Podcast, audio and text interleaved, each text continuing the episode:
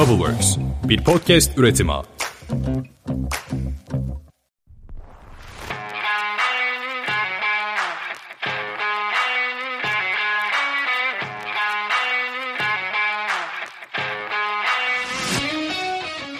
Selamlar.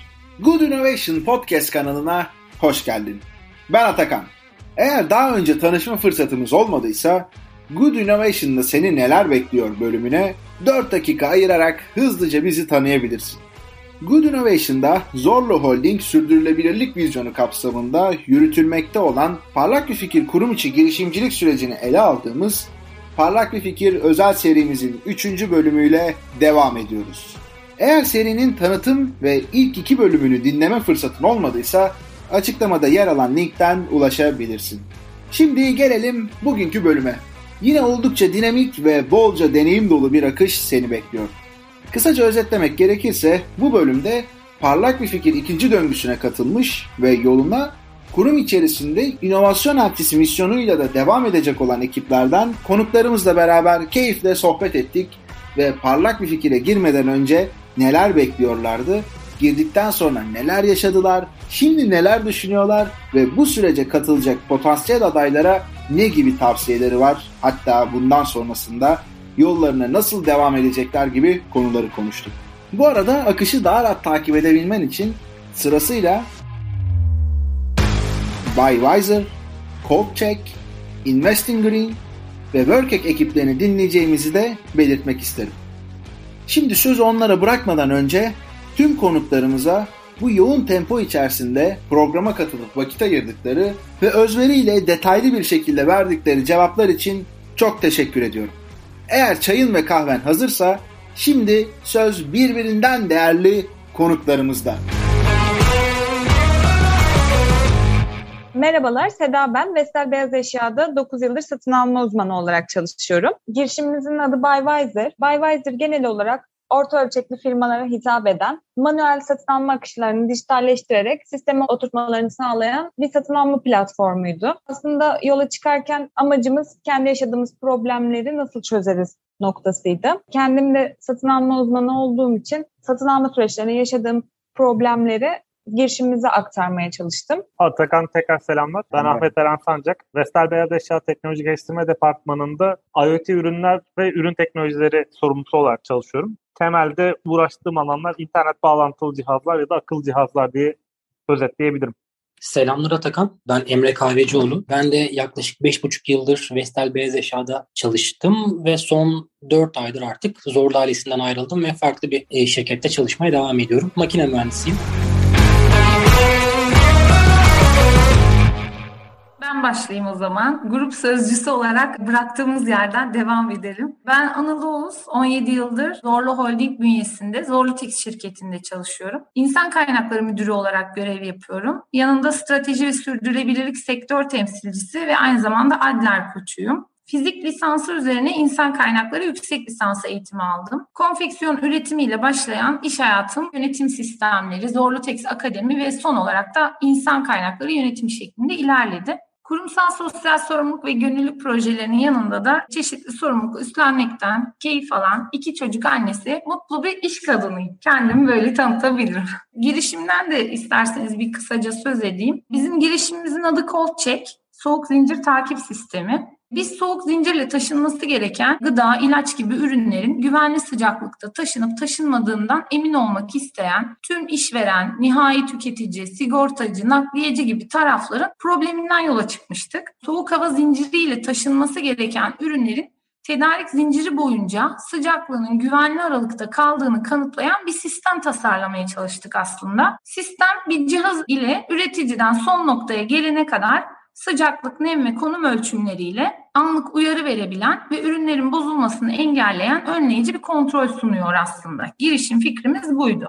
Tamamdır, süper. Şerardis, Nergis, isterseniz buyurun siz devam edin. Ben devam edeyim Atakan. Kısaca kendimi tanıtayım. Nergis Satıcı, tekstil mühendisi olarak mezun olduğumdan bu yana 21 yıldır Zorlu Tekstil'de çalışmaktayım. İşletme, dış ticaret ve satış gibi çok farklı alanlarda ve farklı yönetim kademelerinde yöneticilik yaptım. Kariyer yolculuğumu kısaca böyle anlatabilirim. Kişisel olarak da sürekli öğrenmek, kendini geliştirmek, öğrendiklerimi hayata geçirmek, paylaşmak, dönüştürmek, bunların yeşermesini görmek, beni heyecanlandıran ve anlam bulduğum konular. Sürdürülebilirlik, sosyal sorumluluk, gönüllülük içinde olmaya özen gösterdiğim başlıklar aynı zamanda. Bunlarla ölçüştüğünü düşündüğüm için de parlak bir fikir sürecine dahil oldum ve bu şekilde girişimcilik yolculuğunu deneyimlemiş oldum. Kısaca ben de kendimden bu şekilde bahsedebilirim. Hemen sözü alıp devam ediyorum o zaman. Tabii ki. Şerardis ben de, Şerardis Güney. 1,5 senedir Vestel'de çalışıyorum. Aslında gıda mühendisliği mezunuyum ama gıda alanında çalışmadım. İlk önce kalite yönetim sistemiyle ilgili bir işte çalıştım. Ardından dış ticareti geliştirmeye yönelik bir projede. Sonra da bu işlerin aslında birleşimiyle Vestel'de satış geliştirme uzmanı olarak çalışmaya başladım. İşe girdiğimde de aslında böyle bir süreçten haberdar oldum ve dahil oldum diyebiliriz. Gıda mühendisliğiyle ilgilisi olabilecek bir fikir aslında dikkatimi çekmişti. Buraya bir katkı sağlayabilirim diyerek başvurdum. Böyle genel olarak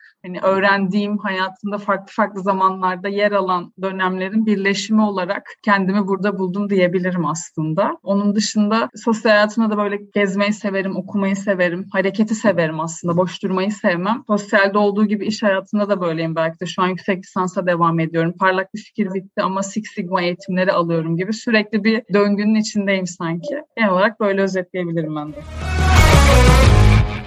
Reyhan ben zaten. Zorlu Enerji İş Geliştirme ve Yatırımlar biriminde çalışıyorum. İş Geliştirme Yöneticisi olarak. Enerji sektöründeki 5 yılımı tamamladım. Bu arada endüstri mühendisiyim ve Sabancı Üniversitesi Enerji Teknolojileri yüksek lisansını da 2019'da tamamladım. Aslında enerji sektörünün içinde geçirmiş olduğum bu 5 yıl içerisinde yenilenebilir enerji yatırımları başta olmak üzere Ar-Ge inovasyon projelerini yürüten bir ekibin parçasıyım ben. Ekip arkadaşlarım Halil ve Çağlar da daha çok enerji ticaretini ve enerji tedariğini yürüten bir ekibin parçası. Bizim girişimimiz Investing Green'de parlak bir fikrin ikinci döngüsünde yer alan aslında Zorlu Enerji'nin tek fikriydi. Bunu da belirtmek istiyorum. Bizim fikrimizin temeli bir kitlesel fonlama platformu olarak çatı güneş enerjisi santralleri başta olmak üzere yenilenebilir enerji santrallerinin halkın katılımı ile fonlanmasıydı. Yatırımcılar tarafında kişiler yaptıkları temiz yenilenebilir enerji yatırımı ile hem ülkeleri aslında hem kendilerinin, çocuklarının gelecekleri için yarınlara yatırım yapmış olacaklardı.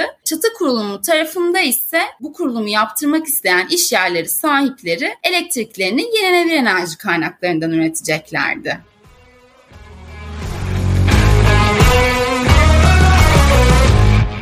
Merhaba herkese. Ben Yeşim Aptekin. Vestel Pazarlama ekibinde çalışıyorum şu anda. Onur Can'a vereyim sözü. Devam edin.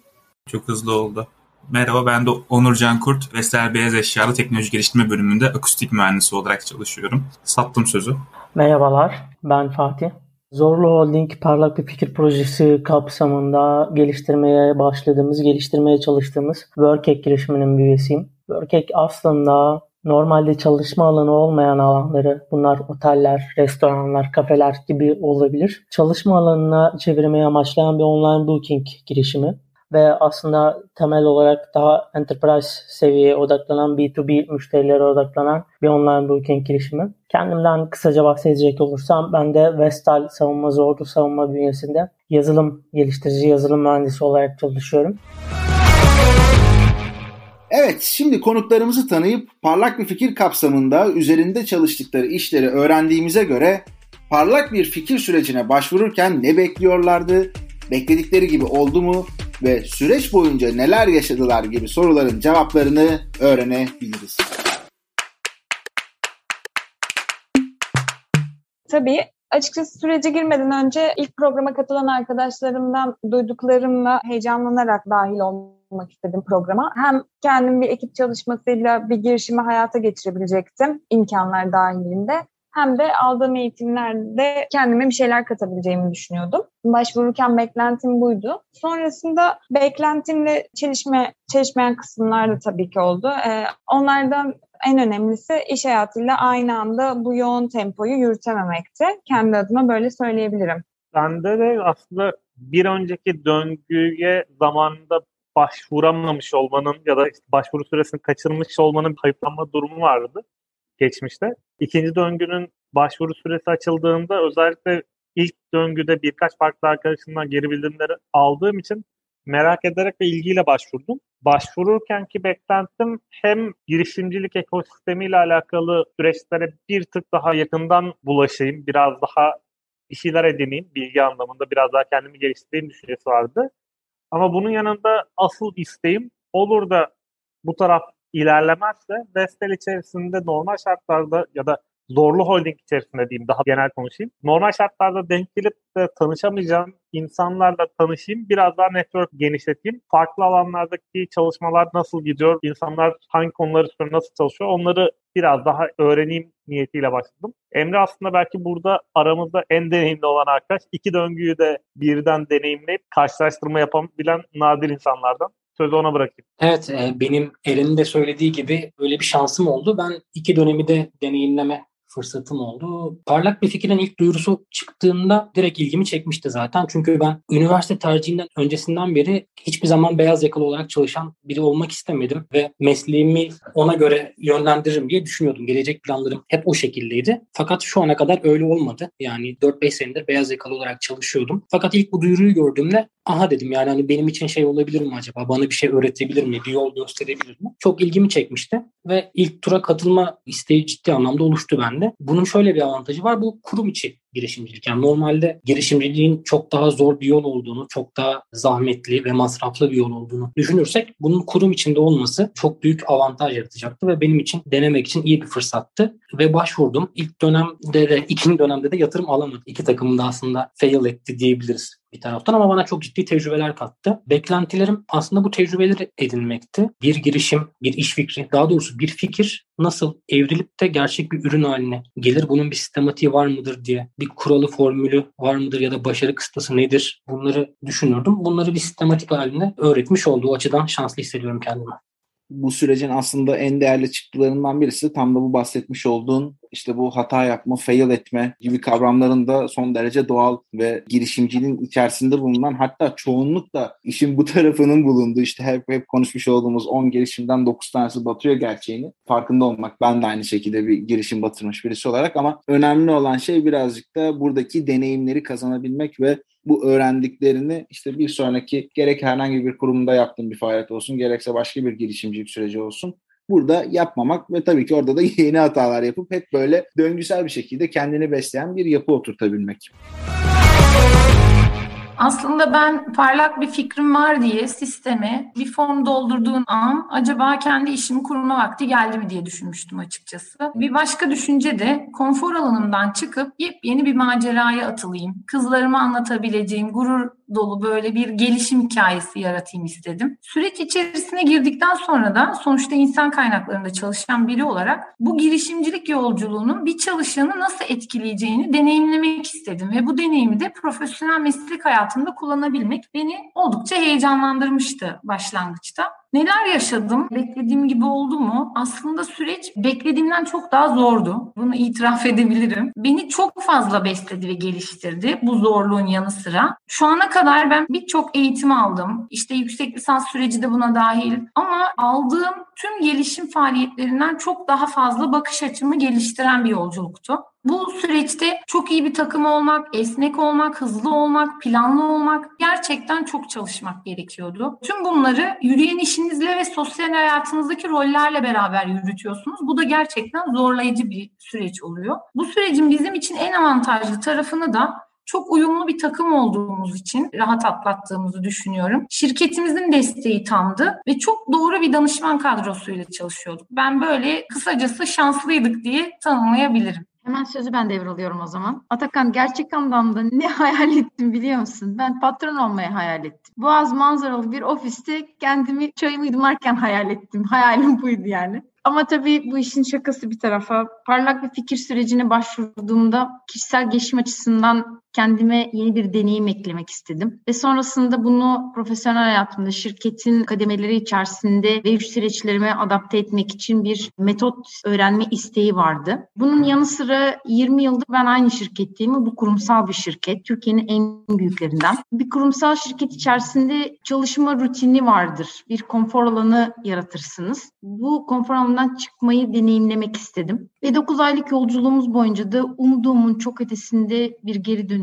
oldu benim için. Öncelikle kurumsal bir şirket çatısı altında gerçek anlamda bir konfor alanı olduğunu ve girişimci dünyasının bunun çok ötesinde bir yolculuk olduğunu gördüm. Aynı Anıl'ın söylediği gibi tahmin ettiğimden de zordu ve gerçek anlamda sınırlarımı zorladım. Kendimi farklı açılardan görme şansım oldu ve deneyimleme şansım oldu. Bu da çok önemli bir fırsattı. Esneklik, çeviklik, hız, çözüm üretme, kendi sınırlarımı aşma, yeni trendlere ayak uydurma gibi alanlarda konfor alanımın dışında kendimi deneyimledim ve bu da çok kıymetliydi. Ben de bu şekilde kendi yaşadıklarımı özetleyebilirim. Devam ediyorum o zaman. Benim evet. Parlak bir fikir girişim biraz daha farklı oldu diyebiliriz. İşe yeni başlamıştım ve aslında başladıktan sonra bir anda Covid'in etkisiyle herkes eve gönderildiğinde böyle bir uzaktan öğrenme sürecine girdim. Bir taraftan da adapte olmaya çalışıyorum. Hani yeni bir işe girdim, insanları tanımaya çalışıyorum, işi öğrenmeye çalışıyorum vesaire. Sonra bu süreç açıldı ve mentorum aslında bu sürece girmem için beni cesaretlendirdi. Öyle söyleyebilirim. Yani bu süreçte işte alacağın eğitimler çok kıymetli olacak. İşte çok kıymetli insanlarla tanışabilirsin vesaire şeklinde. Yani bir şirket kurma belki fikriyle girmedim ama ya burada olmalıyım, bir şansımı denemeliyim şeklinde bir girişim oldu benim. Hatta şefim şey demişti. Şerardis, bizimle çalıştığın için teşekkür ederiz, artık gidiyorsun galiba diye buraya kabul olduktan sonra. Hani o farkındalık bende de sonradan oluştu. Ya gerçekten buradan şirket kurup gidebiliriz aslında. Ya ben böyle düşünerek gelmemiştim falan diye böyle gülmüştük. Ama gerçekten çok hani yoğun ve yorucu da olsa benim için ekstra belki kıymetli oldu. Hem iş anlamında hem sosyal anlamda çok önemli kazanımlarım oldu diye düşünüyorum. Yani şu an hala ben kendi işimde öğrendiklerimi uyguluyorum. Bu hızlı karar verme, fikri pivot etme, farklı alternatiflerle aslında bir işi değerlendirip sonuçlara göre çok daha hızlı ve verimli olana yönelme konusunda ya da stratejik bir karar alma konusunda mesela Nergis Hanım bu cihazı yapıyoruz biz dediğinde hani hepsini böyle kilit noktalar, dönüm noktalı olarak hatırlıyorum ve kendi işime de şu anda uygulamaya çalışıyorum açıkçası.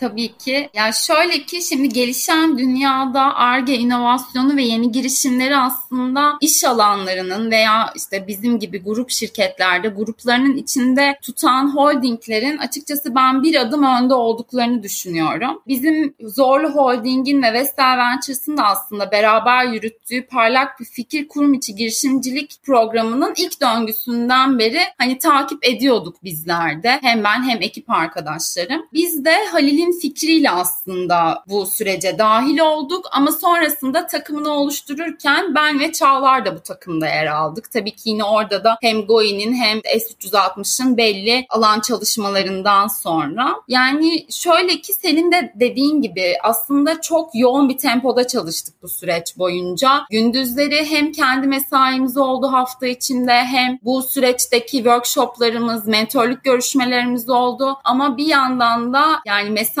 bittikten sonra aslında bizler için bir ikinci mesai başlıyordu ki o da zaten hani akşam 5-6'dan sonra gece yarılarına kadar uzanan bir mesaiydi ve temposu çok yüksekti bizler için. Hani bu süreçte tabii ki zamanı da iyi kullanmamız ve bir planlama yapmayı öğrenmemiz gerekiyordu. Bu anlamda hani bizler için süreçteki en önemli eldelerden biri zamanımızın iyi kullanmak ve zamanı doğru yönetebilmek oldu diyebilirim. Tabii ki öte yandan GOİ'nin mentorluğunda hani starttan finish'e doğru giderken hem proje geliştirme süreçlerini hem bu projeyi geliştirirken kullanabileceğimiz metodolojileri öğrendik. Tabii bizim fikrimiz için en aslında temelde ve önemli olan noktalardan biri de biz projede pivot etmeyi ve bu pivotun hızlı bir şekilde nasıl yapılması gerektiğini öğrendik. Çünkü bizim proje başlangıçtan finish'e doğru giderken bir 3 kez falan pivot etti. etti ve bu süreçte tabii bayağı sorunlarla da karşılaştık ve bu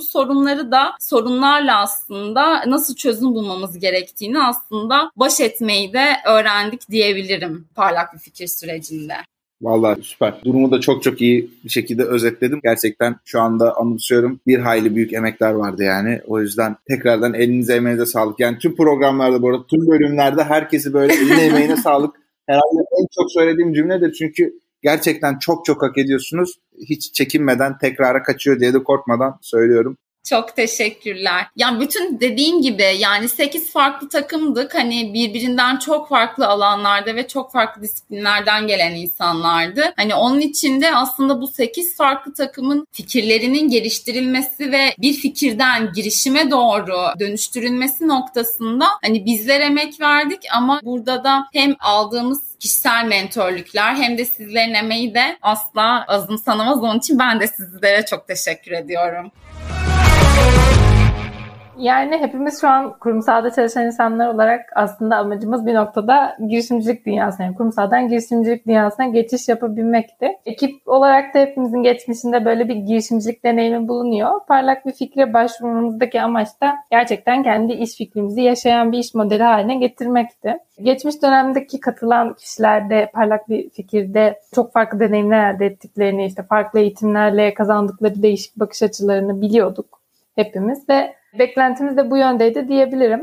Sürece başladıktan sonra aslında geri dönüş olmayan bir yola girmiş gibi olduk ve her anlamda bence beklediğimizin ötesinde bir tecrübe oldu. En başta normal işlerimizi devam ettirip çok yoğun bir şekilde çalışıp hem de kalan tüm zamanımızda da WorkHack'le ilgili bir şeyler yapıyorduk. Siz sevgili Govin ekibiyle her hafta yaptığımız toplantılar, tamamlamamız gereken deadline'larla bence zaman yönetimi anlamında gerçek bir sınavdı bu süreç. Bunun yanında çok farklı insanlarla tanışma fırsatı bulduk. İş fikrimizi geliştirirken, MVP'mizi test ederken çok farklı kişilerle tanıştık. Farklı bakış açılarından insanlarla iş fikrimizi geliştirmeye çalıştık. Onun dışında da bence çok eğlendik. Çok iyi anlaşan ve bazen böyle sohbet etmekten işlerimizi tamamlayamayan, bir türlü bitiremeyen bir ekip olduk. Tabii ki sürecin en sonunda büyük emekler ve heyecanla sunumumuzu sunduktan sonra da beklentimiz yatırım alan ekipler arasında yer almaktı. Ne yazık ki bu gerçekleşmedi ama süreç hepimize bence bambaşka şeyler kattı ve yolda çok şey öğrendik. Heyecanlı dönemi atlattıktan sonra da bu elde ettiğimiz deneyimlerle bence hepimiz yaptığımız işlerde hayattaki kendini çizdiği yolda daha farklı bir bakış açısına sahip oldu diyebilirim. Vallahi Yeşim harika, çok güzel bir şekilde özetledin. Son derecede akıcıydı. Onur, Fatih sizin var mı abi eklemek istediğiniz bir şeyler? Parlak Bir Fikir sürecine başvururken aslında beklentilerimiz kısıtlıydı. En azından benim beklentim kısıtlıydı. Hem kurumsal hayatta yaşadığımız o cendereden çıkarız, hem daha önceki hayatımda da tecrübe ettiğim girişimcilik yolculuk için böyle daha korunaklı bir liman olur.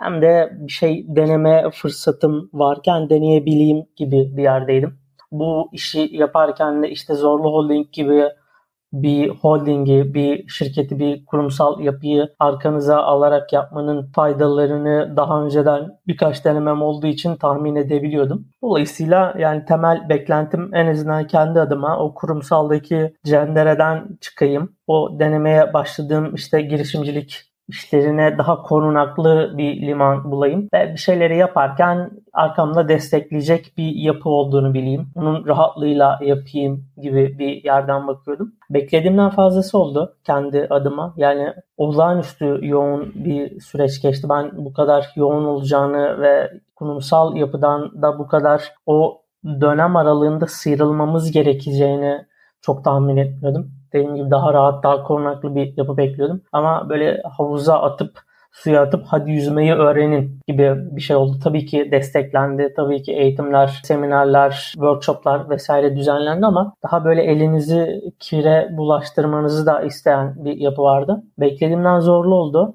o manada. Özellikle iş içinde yoğunluk yaşadığımız, ekip olarak yoğunluk yaşadığımız bir dönem boyunca neredeyse herhangi bir boş vaktimiz olmadı. Neler yaşadınız sorusuna gelecek olursam da değişik bir deneyimdi. Çünkü bizim 3 kişilik ekibin hiçbir aynı şehirde değildi. İstanbul, Ankara, İzmir gibi bir dağınık yapı vardı. O 3 kişilik ekip olarak biz o dönem birbirimizi hiç göremedik.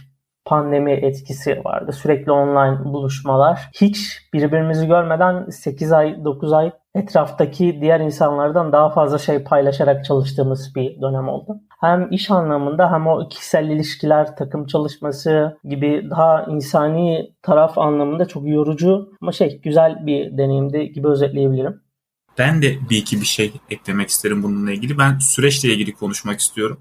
Benim en çok hoşuma giden şey bu süreçte sürecin ilerlerken bir yandan da kendini yönetimsel anlamda geliştiriyor olmasıydı. Çünkü gerçekten kaotik bir süreç aslında bu. Hem Goin ekibi hem de Parlak Bir Fikir'de bulunan bütün ekipler için. Ve bir sürü problem çıkıyor. Geçen dönemlerde olduğu gibi ve gelecek dönemlerde de olacağı gibi. Ama aktif şekilde bunları bir çözüm üretme çabası sürekli olarak devam ediyor ve bu benim çok hoşuma gidiyordu. Yani bu hafta bir problemle karşılaşıyoruz. Önümüzdeki hafta buna bir çözümle, bir öneriyle en azından dönüş yapılarak ilerlemeci bir zihniyetle bu süreci götürebiliyorduk ve bence hayatın herhangi bir alanında sahip olunması ve yürütülmesi gereken bir tarz, bir stildi.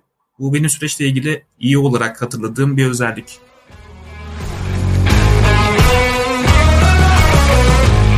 Şunu söylemeliyim ki bunları dinlemek tüm bu 9 aylık kocaman sürecin gözlerimin önünden geçmesine sebep oldu. Çok büyük bir emek var. Ekipler geceli gündüzlü, hatta hafta içi hafta sonu demeden çalıştılar. Bu tam bir girişimci ruh örneği, çünkü istemeden veya yalnızca zorunluluk olduğu için yapılması gerçekten imkansız. Bu özverili emekleri için hepsini teker teker tebrik etmek istiyorum. Ayrıca bu noktada şunu merak edebilirsin. Tamam, çok büyük emek verilmiş. Oldukça geniş bir kapsamda tasarım düşüncesi, yalın girişim gibi metotlarla çalışmalar yapılmış. Peki bunun sonucunda ne oldu? Parlak Bir Fikir süreci iş ve sosyal hayatlarına neler kazandırdı, neleri değiştirdi? Buyurun konuklarımızdan dinleyelim. Ben çok net bir örnek verebilirim. Benim derslerimi çok olumlu etkiledi. Notlarım çok yükseldi. Bunun en büyük sebebinin şu olduğunu düşünüyorum. Önceden üniversitede bir sunum yaparken çok standart sunum formatlarını hep kullanırdık. Hala da herkes onu kullanıyor. Yani çok görselliğe önem vermeden ya da bir sunumu alıp 10 tane hocaya sunmak üzerine kurulu bir yapı var hala. Ben de o yapının içinden geliyordum. Fakat Parlak Bir Fikir'de öğrendiğim şeylerden en önemlisi aslında müşteriye ya da kimle görüşüyorsak ona özel bir sunum hazırlamamız lazım. Anlatımımızı ona göre geliştirmemiz lazım. Ben bunu derslerde de uyguladım. Yani hangi hocaya hangi ders hakkında sunum yapacaksam direkt hocanın sevdiği, hocanın duymak istediği şeyler neyse bunları ön plana çıkaracak şekilde sunumlarımı hazırlamaya çalıştım. Aslında şöyle oldu. Benim ne yaptığımdan ziyade onun ne duymak istediğinin önemli olduğunu anlamış oldum. Aynı müşterinin ne istediğinin tasarımcının ne yaptığından daha önemli olması gibi. Bu sayede hocalarım tarafından daha olumlu değerlendirdim ve notlarım ciddi anlamda yükseldi. Bunu da hem Parlak Bir Fikir'in metodolojisine, mantığına hem de bana öğretmiş olduğu tool'lara da bağlıyorum. Çünkü sunum yapmak için de Canva gibi ya da farklı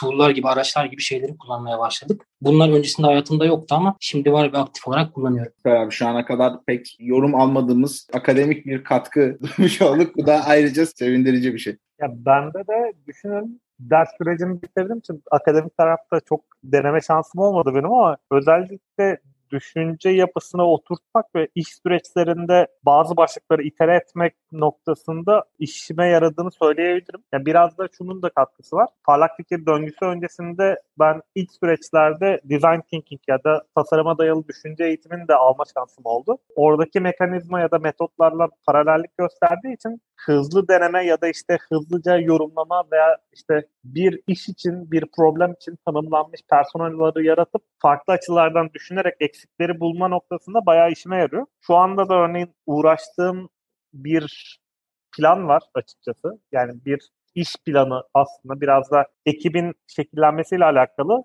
Aklımıza gelen ilk metot, ya biz bunu bir oturalım. Kimler var, hangi personeller var ya da artı etkilenecek, eksi etkilenecek hangi ekipler var? Bir onları bir göz önüne dökelim.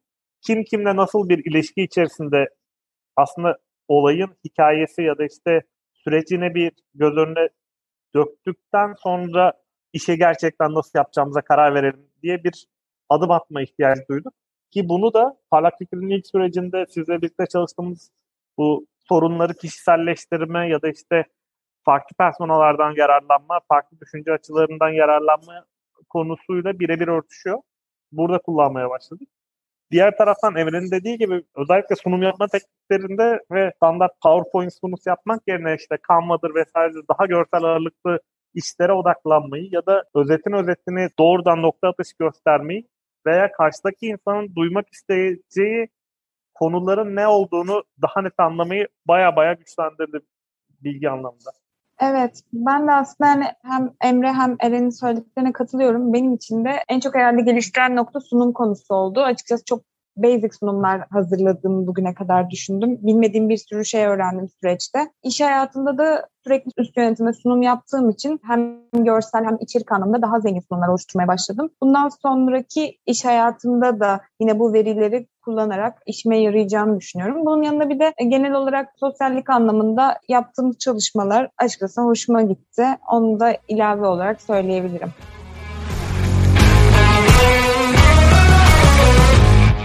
Benim en önemli değiştirdiğim şey, ben eskiden direkt çözüme odaklı bir insandım. Bunu nasıl çözebilirim? Bir problemle karşılaştığımda, ekibim bana bir sorun getirdiğinde hep çözüm düşünüyordum. Şu anda önce probleme odaklanıyorum. Yani ilk fark ettiğim ve kendi hayatımda devreye aldığım konu bu oldu. Kesinlikle probleme iniyorum. O problemi kimleri etkilediğine odaklanmaya çalışıyorum ve ondan sonra işi ilerletiyorum. İkinci olarak iş hayatımda İnsan kaynakları ile girişimcilik arasındaki bağlantıyı çok net kurmuş oldum. Bazı konuları eğitim vererek değil, gerçekten deneyimi yaşatarak öğretmenin ne kadar değerli bir şey olduğunu gördüm. Şu anda da kurum içerisinde parlak bir fikir sürecinin daha net anlaşılması, kazanımlarının daha iyi anlaşılması için kesinlikle bir elçiden daha da fazlası, hani direkt işin sahibi gibi kendimi konumluyorum ve etki alanındaki herkese bunu anlatmaya çalışıyorum. Kendi kişisel hayatımda da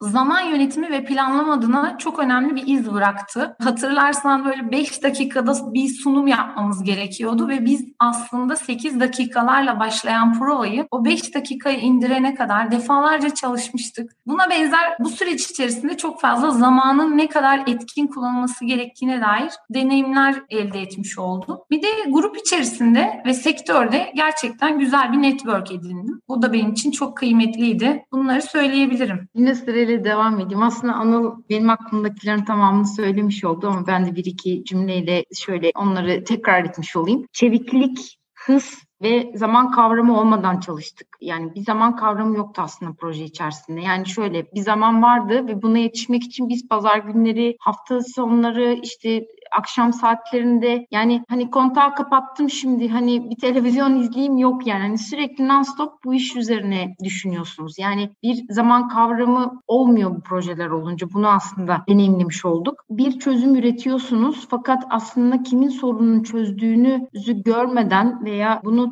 tartmadan sunduğunuz çözümün bir faydasının olmadığını biz aslında deneyimlemiş olduk. Dolayısıyla günlük hayatımda aslında adapte ettiğim şeylerden bir tanesi. Bir çözüm üretiyorsunuz ama aslında kimin sorununu çözüyorsunuz? Bu çok kritikti. Ve yine network konusu çok önemli bir konuydu. Çünkü hem ekip arkadaşlarım, hem parlak bir fikir sürecine katılan diğer arkadaşlar, hem sizler Goin ekibi, hem de görüşme yaptığımız müşteriler bize çok ciddi bir network sağlamış oldu. Bu anlamda da çok kıymetliydi. Devam edeyim. Hem Anıl Hanım'ın hem Nergis Hanım'ın aslında değindiği noktalardan benim de örneklerim var. Ben de artık böyle işle ilgili bir plan, bir süreci detaylandırmam gerektiğinde Miro'yu açıyorum. Farklı kanallardan mesela örneğin bir ürünün satışı için ne yapmam gerek kısmını sadece bir kanala düşünüp bütün kaynağımı oraya aktarmadan 3 farklı şey planlıyorum ve hepsini birlikte takip edip en doğru ve verimlisine doğru pivotu yaparak gitmeye çalışıyorum. Bu tamamen parlak bir fikirle kazandığım bir yöntem oldu aslında benim için. Onun dışında çok fazla mesela firmayla gerçekten cihazı üretmişiz ve yarın satabilecekmişiz gibi görüşmeler yaptık. Burası benim kırılma noktamdı sanırım. Belki Anıl'ın, Nergis Hanım da destek verir orada. Ben o kısımda biraz zorlanıyordum. Yani olmayan bir şeyi varmış gibi aslında satmaya, denemeye çalışıyorduk. Şu an bunu kendi B2B görüşmelerinde şöyle yapıyorum. Yani aslında bir sunumda ya da bir bilgiyi verirken nereye odaklanmalıyım, hangisinin üstünde durmalıyım, nasıl görüşmeliyim, konuşmalıyım. Orada parlak bir fikir süreci boyunca yeteri kadar deneyim kazandım. Artık bu iş nasıl olmalı biliyorum diye düşünüyorum. O yüzden iş yaparken de kendimi çok daha deneyimli, yani çarpı 2 deneyim olarak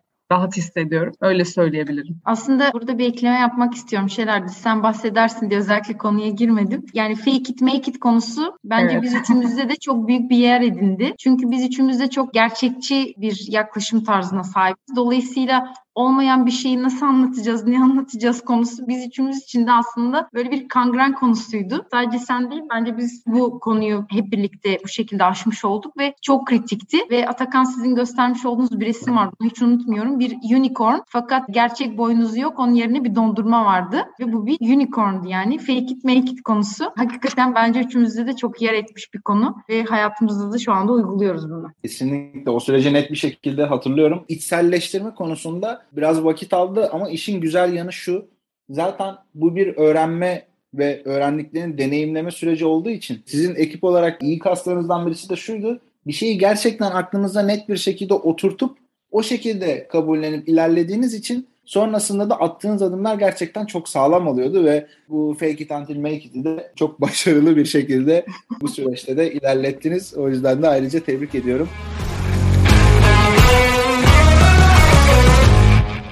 Süreci aslında biz başvururken gerçekten bu kadar yoğun emek gerektiren ve bizleri geliştirip bizler için pencereler açacak bir süreç olduğunu az çok tahmin ediyorduk ama bu kadar fazla olacağını tahmin etmiyorduk. Onun için kesinlikle beklentilerimin her anlamda çok üzerinde bir süreç oldu diyebilirim. İş geliştirme birimlerinde çalışan insanlar olarak zaten yani bir projeyi, bir işi hep geliştirmek zaten odağımızda olan bir nokta. Bunu genellikle biz hani enerji sektörün odaklı ve kendi işimiz odaklı yapıyorduk. Ama bizim bir de fikrimizin içerisinde hani crowdfunding dediğimiz aslında daha çok paranın odağında olan ve hani insanların öngörülerinin, insanların yatırım alışkanlıklarının da incelendiği bir fikir olduğunu göz önüne alırsak bu anlamda çok fazla araştırma, okuma ve insanlarla görüşmeler yaptık ve bu bizi çok geliştirdi. Yani bir de enerji sektöründeki aslında yatırımların hani birim maliyetlerinin çok yüksek olduğunu düşünürsek, evet sektörde büyük yatırımcılar var ama bunları bireysel olarak nasıl hayata geçirebiliriz? Bizim aslında yola çıktığımız nokta buydu. Hani buradaki en iyi modelin de aslında kitlesel fonlama, crowdfunding olduğunu hani yaptığımız araştırmalar sonunda öğrendik. Yani onun için şunu diyebilirim ki hayatımıza yepyeni kavramlar kattık. Yepyeni tanımların içerisinde yer aldık ve bu tanımları bir şekilde öğrendik ve adapte ettik ve insanlara da anlatmaya başladık aslında. Onun için hani iş hayatında farklı disiplinlerde daha farklı bilgilere sahip oldum diyebilirim. Onun dışında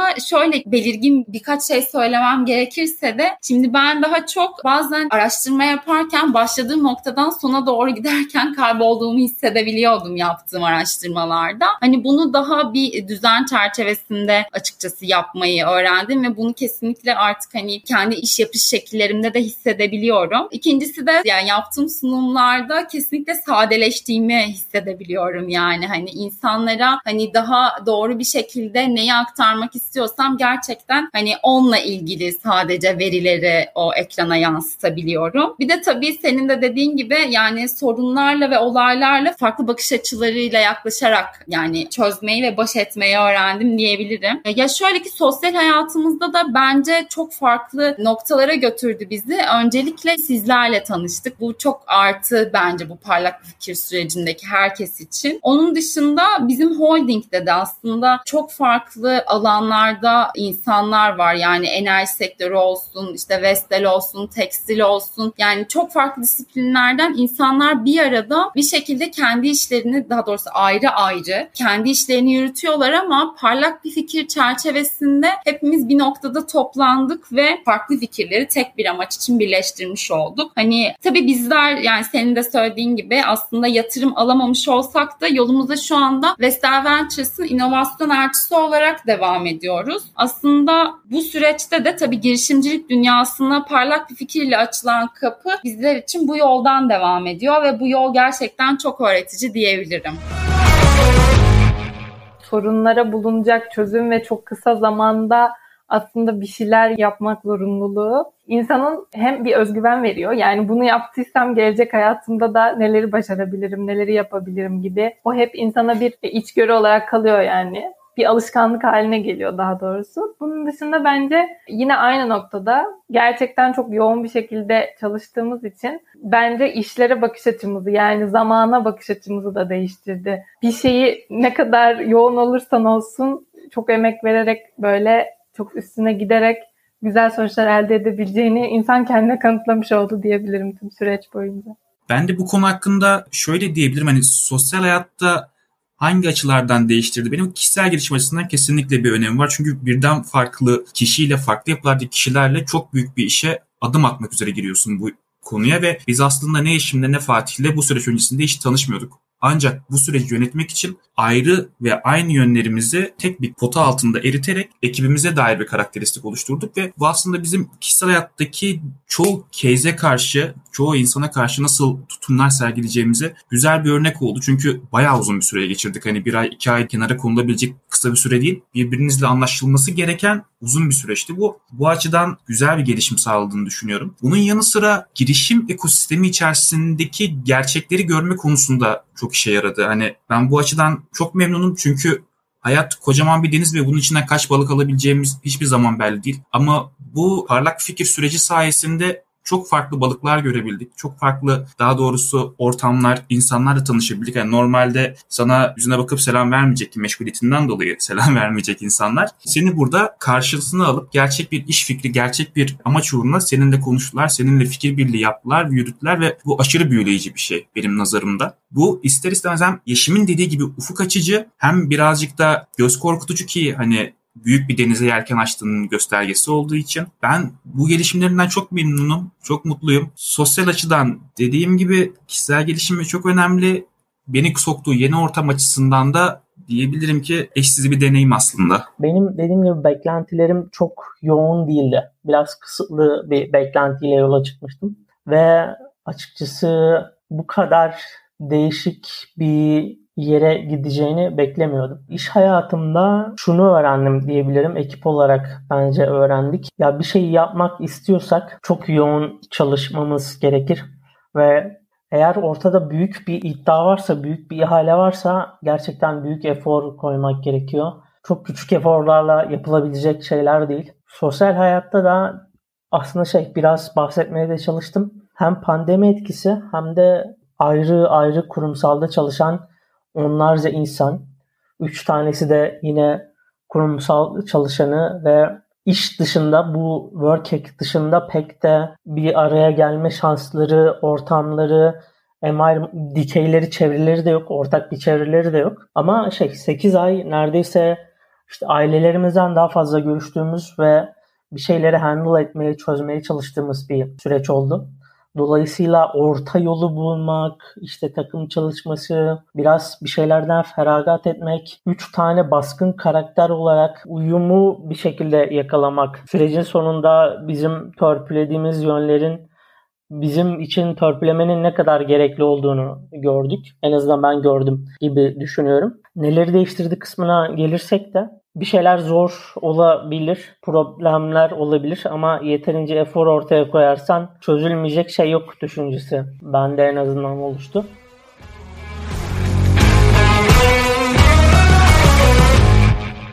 Bu yorumları duymak bizler için gerçekten çok büyük bir mutluluk kaynağı.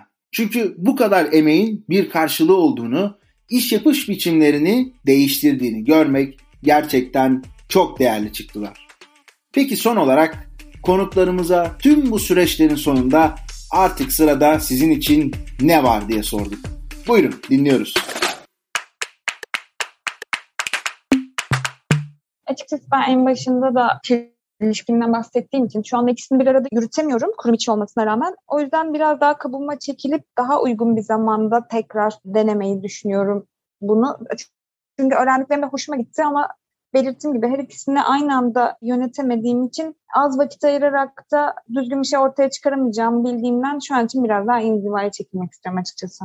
Ben biraz böyle arada kaldım açıkçası. Yani şöyle arada kaldım. Bir yandan girişimcilik ekosisteminin zorluklarını gördüğüm için zaten karakter olarak garantici bir adam olduğumdan ve memur kökenli bir aileden gelmenin verdiği ek artılardan dolayı hala şey tarafında çalışmaya devam ediyorum. Beyaz yakalı bir çalışan olarak çalışmaya devam ediyorum. Ama girişimcilik tarafından bağlarımı koparmamak adına kurum içinde iletişimde olduğum Ventures ekibiyle ve onların başlattığı işte inovasyon elçileri ya da işte girişimcilik elçileri programında aktif görev almaya başladım. Hali hazırda dışarıdan bize başvuru yapan ya da bizim bulduğumuz, beğendiğimiz girişimleri değerlendirip o tarafta bir çalışma yapabilir miyiz ya da yatırım yapılması mantıklı mı değil mi? Onun kararının verilmesi noktasında çalışmaya uğraşıyorum. Diğer taraftan da 3. döngüye muhtemelen başvururum. Hani 3. döngüde olmasa da ilerleyen senelerde gerçekten güvendiğim ve inandığım bir fikir çıkarsa eskisine nazaran daha korkusuzca dalarım diye düşünüyorum. Ama şu an için biraz Seda'nın mantığında beyaz yakalı olmaya devam. Ben ise maalesef 3. döngüye başvuramam. Yani elimde olsaydı muhtemelen başvurabilirdim. Ama 3. döngü dışında, yani bu sürecin devamında bana ihtiyaç duyulursa, arkadaşlarıma yardım edebilirsem dışarıdan, herkese her an yardım etmek ve bu sistemin içinde olmak isterim. Benim çok kendime verdiğim basit bir ödev var. Bundan sonra yapmak istediğim ilk şey aslında bu network'ü kaybetmemek. Çünkü girişimciliğin öğretisi kadar bence, yani bu öğrendiklerimizin %50'si ise bence bu işin geri kalan %50'si bu işi beraber öğrendiğimiz insanlar. Bu insanlarla bağlarımız koparsa aslında ne öğrendiğinizin çok bir önemi yok. Motivasyonunuz kaybolacak diye tahmin ediyorum ve bu işlerden uzak kalacaksınız. Fakat doğru insanlarla, sizin bu işi birlikte öğrenmekten keyif aldığınız insanlarla olan iletişiminiz devam ederse bu öğrenme süreci bence zaten doğal olarak devam edecek. Çünkü ben eğer Atakan'la 3 cümle konuşuyorsam bunun biri herhalde girişimciliğe dokunuyordur. Ben Atakan'la sohbet etmeye devam edersem zaten muhtemelen kendimi bu noktada geliştirmek ya da bu ekosistemin içinde tutmaya devam ederim diye düşünüyorum. En basit ve en etkili yöntem olarak aslında sizlerden kopmamayı düşünüyorum. Benim kendime verdiğim ödev bu. Bizim de zaten sizlerden kopmaya hiçbir şekilde niyetimiz yok.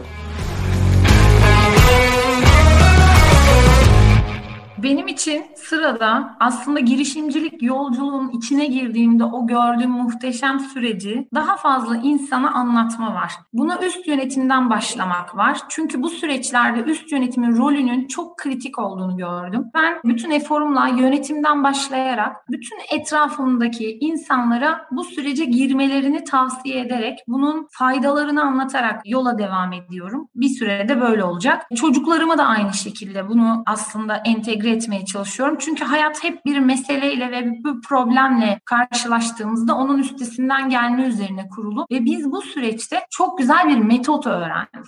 Problemin ne olduğunun artık bir önemi yok. Bir metotla bunu nasıl ele alacağımızı ve nasıl aslında sonuca ulaştıracağımızı gördük ve benim açımdan bu çok çok değerliydi. Çok teşekkür ediyorum. Ben sözü devralıyorum. Benim için sırada ne var? Proje bittikten sonra şirket içerisinde bu çok güzel oturtulmuş. Biz inovasyon elçisi olarak atandık. Yani inovasyon elçisi olma fırsatı verildi bize. Ve bu şapkayla artık biz dinleyici koltuğundayız ve birçok girişim geliyor. Ve bu girişimleri değerlendirip şirket açısından faydasını ya da bunları linkleyebileceğimiz grup şirketleri üzerine tartışmalar yapıyoruz. Dolayısıyla ben de bu parlak bir fikir yolculuğunu bu şekilde devam ediyorum. Bir önceki de bahsettiğimiz gibi kendi iş süreçlerimde ya da kendi özel yaşantımda zaten monte etmenin yollarına ve metotlarına bakıyorum. Örneğin Anıl'ın dediği gibi mesela oğlum yanıma geldiği zaman bir fikir söylediğinde ona demiyorum artık bravo neyi düşündün? Ona diyorum ki hangi problemi çözüyorsun, kimin sorununu çözüyorsun gibi mesela sorular soruyorum. Yani bu yaklaşımdan almış olduğu bezle ve birçok anlamda sınırlarımı genişlettiğimi bu şekilde söyleyebilirim yani özetle.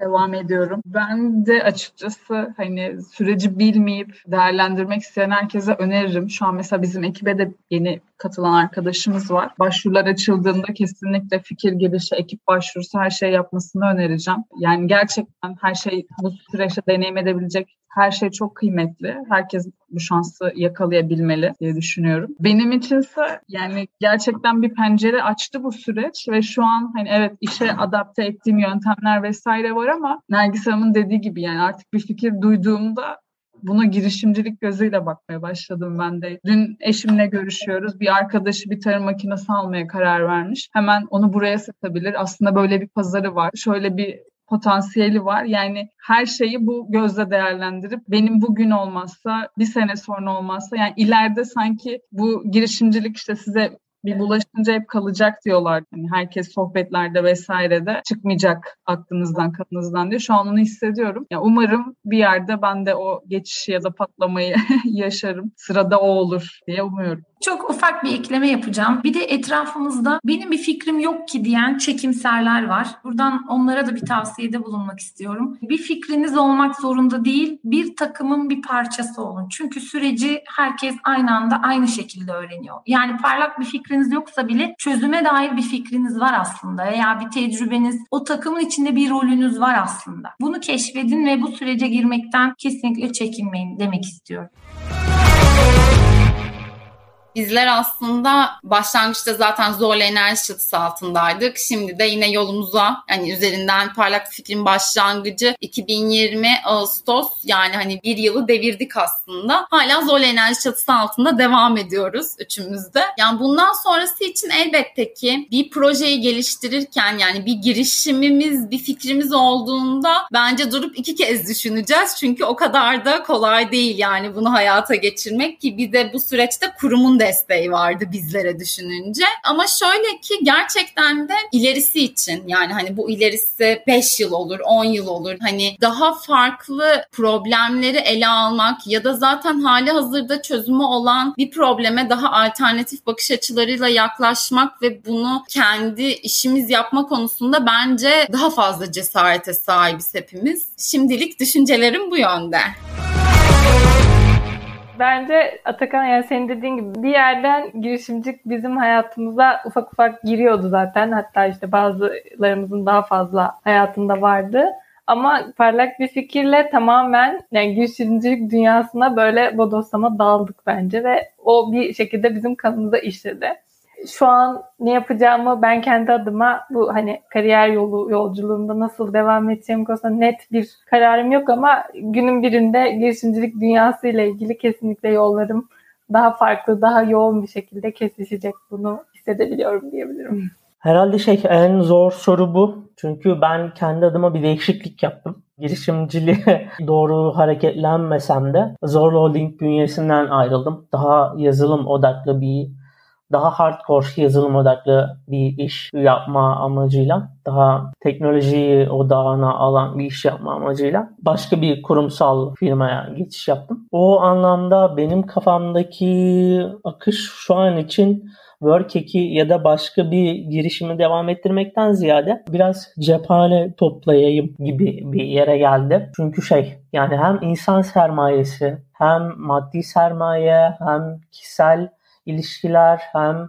ortaya kriz anında koyabildiğiniz irade bu işte başarıyı çok etkiliyor. Ve benim kendi kanaatimce bunlar iş hayatının ilk 2-3 yılında çok değil. Çok kolay hareketler değil, çok kolay işler değil. Dolayısıyla hem insan biriktirmek, hem maddi güç biriktirmek, hem resilience, dayanıklılık biriktirmek, hem o çalışma temposunu, sorun çözme, kriz çözme becerilerini biriktirmek ve böyle bir şey yapacaksak açıkçası hazırlıklı gitmek en doğrusu diye düşünüyorum baştan beri. Dolayısıyla bir girişimcilik macerasından ziyade işte kurumsalda, özellikle teknik tarafta kendimi geliştireyim, eğitim tarafında yüksek lisansı, doktorayı teslim edeyim gibi bir yere geldim. Biraz bu süreçten sonra, bu prosesten sonra biraz dinleneyim, biraz cephane biriktireyim, sermaye biriktireyim ve bir sonraki adıma daha hazırlıklı geleyim. Parlak bir fikir sürecinde biz final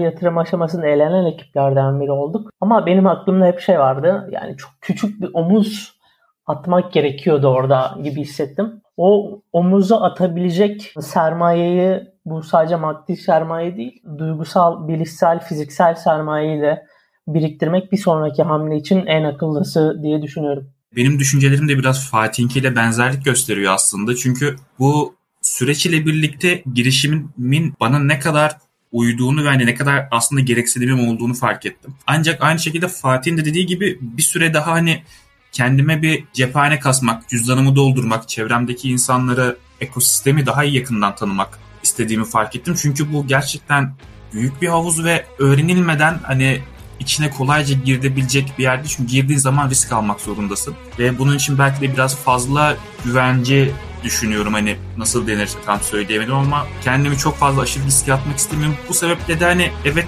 bu işin yakasını kesinlikle bırakmayacağım ama bu 3 seneye olabilir, 5 seneye olabilir. Bir süre daha bir mesafeden durup içeriği öğrenip gözlemlemeyi istiyorum ben de.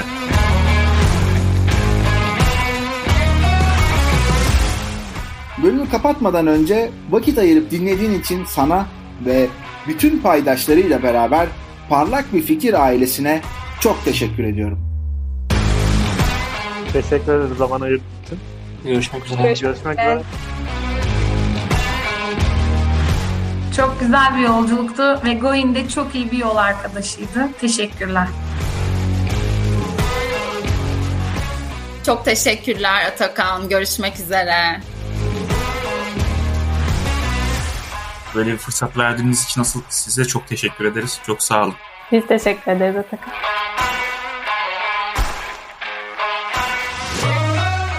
Sıradaki bölüm aynı zamanda bu serinin son bölümü olacak ve yatırım alan diğer 3 ekiple yani Be Right Back, Geliver ve Ne Ekersen'le bir de kurum içerisinde çalışmalarına devam edecek olan Selfix ekibiyle beraber olacağız. Bu arada yeniden buluşup görüşünceye dek kendine çok iyi bak. Sağlıkla, merakla ve yenilikle kal. Görüşmek üzere.